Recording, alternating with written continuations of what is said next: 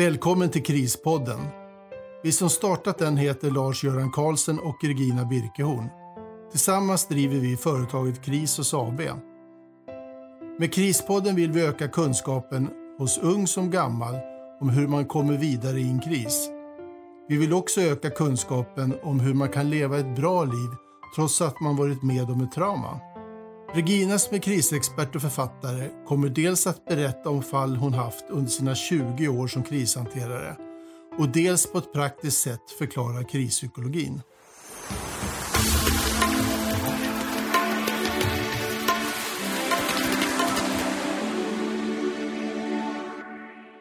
När hjärnan mår bra så har vi en process i hjärnan som får oss att använda hela hjärnans kapacitet och alla våra resurser. Den här processen den heter mentalisering. Men när hjärnan väl hamnar i kris, då ska vi vandra igenom krisprocessen och den är uppdelad i fyra faser. Chockfas, reaktionsfas, bearbetningsfasen och slutligen då nyorienteringsfasen. Och vid en kris så går vi alla igenom den här krisprocessen. Alla gör det i sin takt på sitt unika sätt. Det beror oftast på hur våra egna bakgrundsfaktorer har format oss och de egna psykologiska försvar som vi använder, hur lång tid det här kommer att ta. Och man ska ju då inte förutsätta att ett sorgearbete eller en kris ska göras under en viss tid. En del människor sörjer hela livet medan andra tar sig igenom sorgen på betydligt kortare tid trots att man har varit med om en liknande händelse eller till och med exakt samma händelse. Tidsfaktorn påverkas också hur nära man står den där händelsen. Det är faktiskt en stor skillnad på att få ett glas vatten över sig med blöta kläder, att få mobilen stulen eller att krocka med bilen och få plåtskador. Eller den där gången när man snurrar runt i en tsunami och där man inte vet om man ska överleva.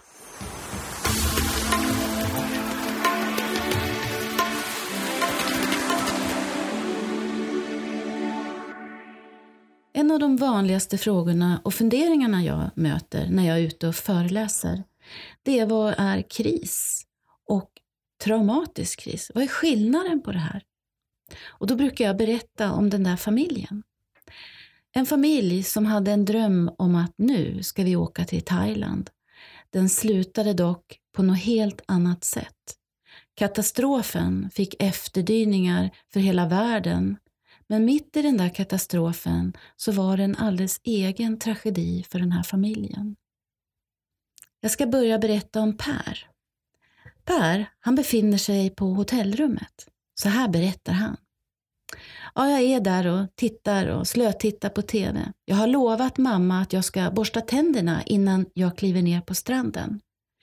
Och jag ställer mig vid balkongen för att jag hör att det är något som inte stämmer där ute. Och när jag tittar ut så hör jag och ser folk skriker och vattnet är borta. Ja, det är långt bort. Och plötsligt så reser sig det där vattnet och det ser ut som en vägg och den är på väg mot oss. Jag blir alldeles kall. Jag känner hur hjärtat bankar och slår och då kommer jag ihåg, vad var det mamma sa till mig? Borsta tänderna innan du kommer ner till stranden. Och i den där stunden då bara rusar jag in på toaletten. Jag låser toalettdörren och tar fram tandborsten. Jag vill till mamma. Ljudet utanför dörren, det är hemskt. Det dånar och vattnet, det kommer in. Och jag bor ju på tredje våningen. Vattnet stiger, men jag bara fortsätter att borsta tänderna. Och jag tänker att jag ska ju till mamma snart. Rätt vad det är så blir det tyst. Och då hör jag en massa skrik och rop. Jag är fortfarande rädd, men mina tänder, de är faktiskt borstade. Nu vill jag till mamma och pappa på stranden. När jag öppnar dörren är rummet borta. Jag kan knappt andas.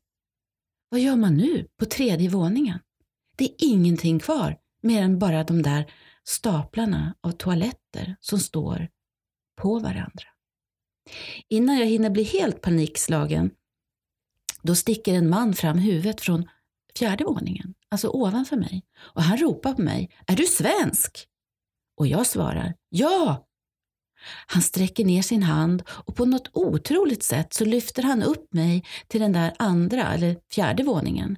Och därifrån på något annat sätt som jag inte kommer ihåg så kommer vi vidare. Jag hinner inte tänka så mycket. Jag kommer inte ihåg hur han såg ut eller vem han var. Jag ville ju bara till mamma och pappa. Jag undrar vad syran hade tagit vägen. Hon var ju lite äldre än mig och jag tänkte hon kan ju simma, så det har nog gått bra.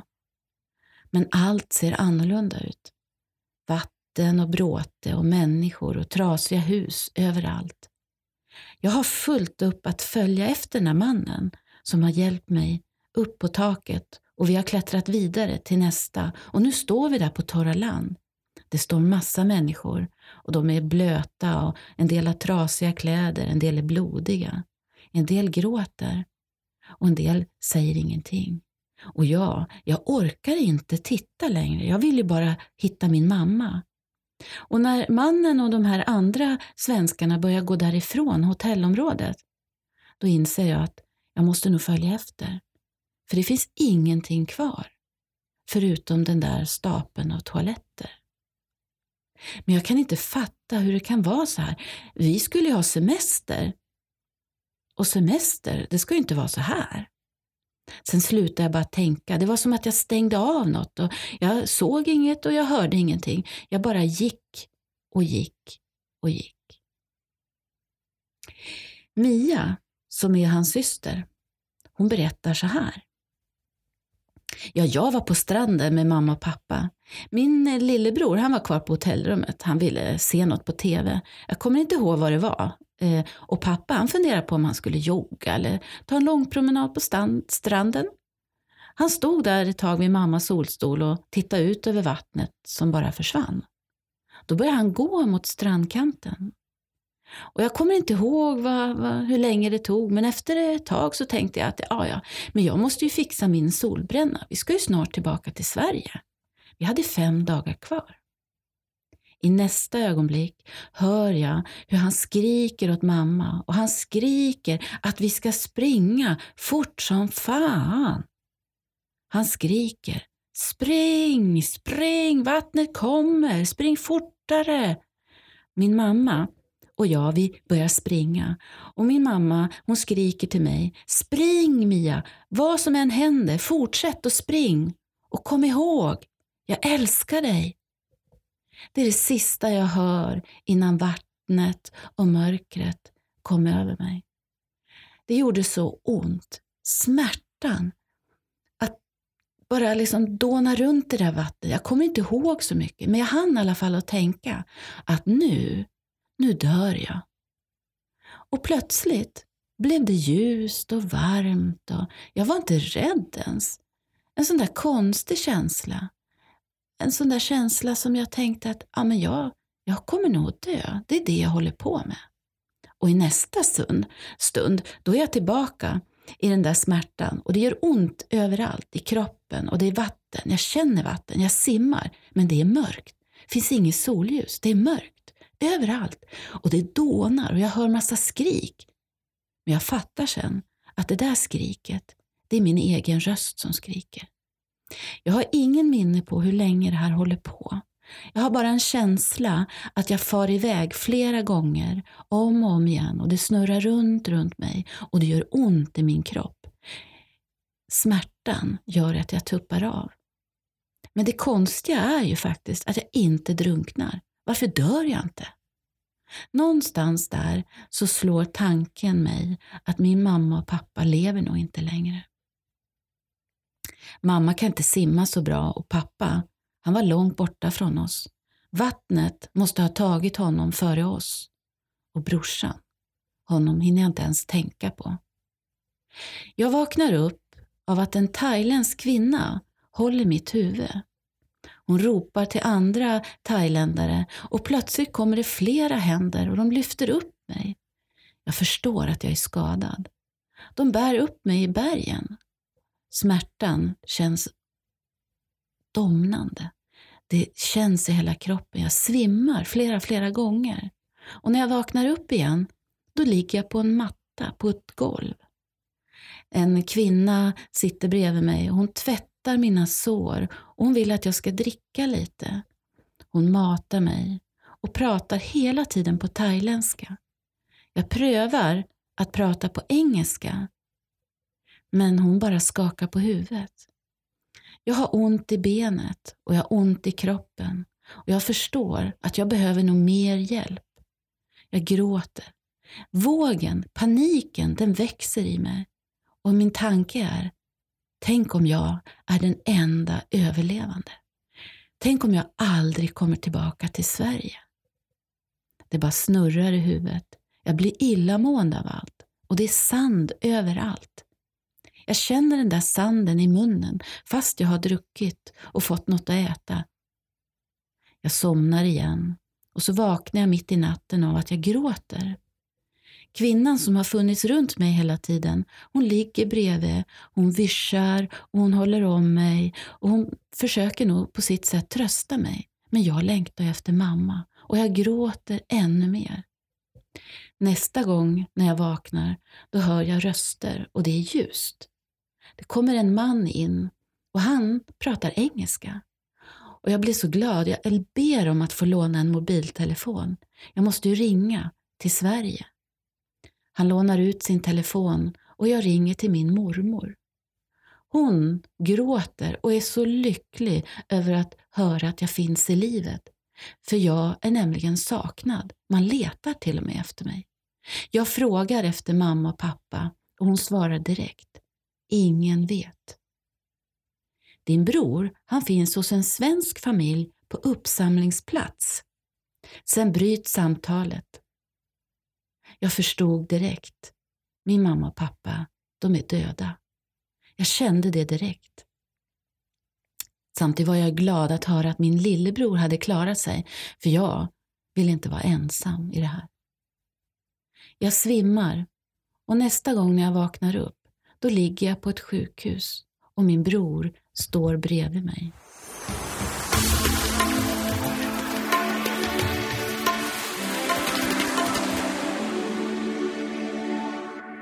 Samma händelse, men två helt olika upplevelser gör nu att de här barnen har olika uppfattningar om vad som hände i Thailand. Det här kommer att synas på deras sätt att uttrycka sin sorg. När jag träffar ungdomarna, då har två år gått sedan den där tragiska dagen i Thailand. Under de här två åren har också skolan och livet knallat på som vanligt. I vardagen så är nu barnen placerade i ett familjehem. De har även stått där på Ärna flygplats, tagit emot sina föräldrar i varsin zinkkista. Begravning, bodelning, försäljning. Allt det där med dem i mitten med varsin sorg på väldigt olika sätt. Mia fastnar i den där loopen, i det där tillståndet som hon utvecklar till posttraumatisk stressdisorder. Och nu, nu blir livet väldigt annorlunda mellan barnen. Per, han befinner sig i krisprocessen. Han har svårt och det är jobbigt, särskilt i relation till sin syster. Per och Mia, de sitter framför mig och jag har penna och papper framme framför dem. Jag ritar och så beskriver jag hur hjärnan ser ut och vad som händer när hjärnan befinner sig i en normal krisprocess. Men jag beskriver också vad som händer i hjärnan när PTSD dyker upp. Båda barnen tittar på varann och plötsligt så skrattar Mia och säger Jaha, men nu fattar jag. Det är därför jag tycker att han gör fel.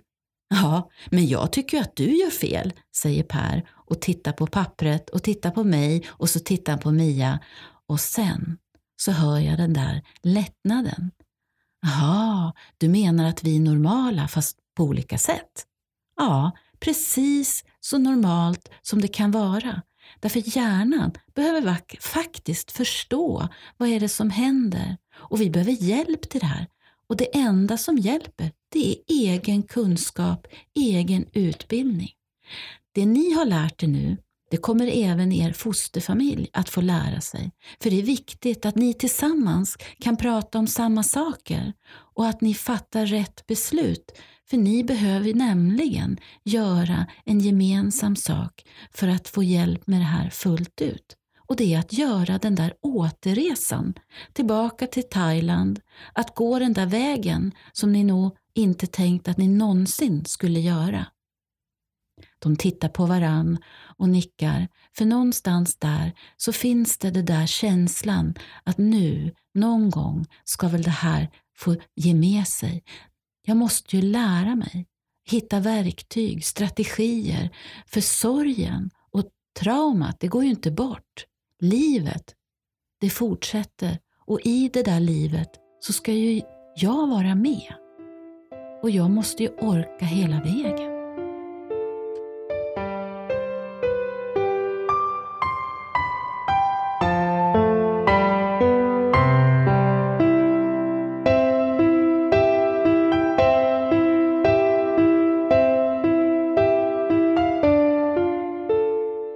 Tack för att du har lyssnat på Krispodden.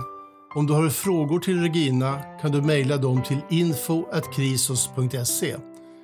Vill du veta mer om Krisos kan du gå in på vår hemsida www.krisos.se eller besöka oss på Facebook.